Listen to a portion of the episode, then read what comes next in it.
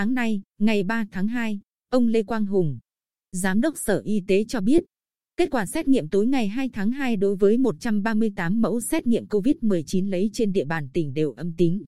Trong đó có các trường hợp ép một trên địa bàn hai xã Ân Tường Tây và Ân Phong, huyện Hoài Ân. Hiện các trường hợp ép một và ép hai liên quan tiếp tục được cách ly, theo dõi sức khỏe và lấy mẫu xét nghiệm theo quy định của Bộ Y tế. Trước đó, ngày hai tháng hai,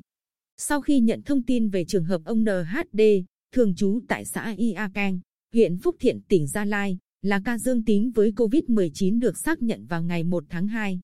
Về địa bàn huyện Hoài Ân, tỉnh Bình Định, Sở Y tế đã phối hợp với xê a tỉnh, huyện ủy, Ủy ban Nhân dân huyện Hoài Ân và các cơ quan chức năng liên quan của huyện khẩn trương thực hiện các biện pháp phòng chống dịch tại địa bàn xã Ân Tường Tây và Ân Phong, nơi ca bệnh có đến. Các đơn vị đã nhanh chóng khoanh vùng nguy cơ, thực hiện rà soát, xác định các đối tượng ép một, ép hai, ép ba đến thực hiện xét nghiệm, cách ly, theo dõi phù hợp, thực hiện việc phun khử khuẩn tại các địa điểm có nguy cơ. Đồng thời, triển khai ngay các biện pháp truyền thông phòng chống dịch trên địa bàn huyện Hoài Ân và hai xã có nguy cơ.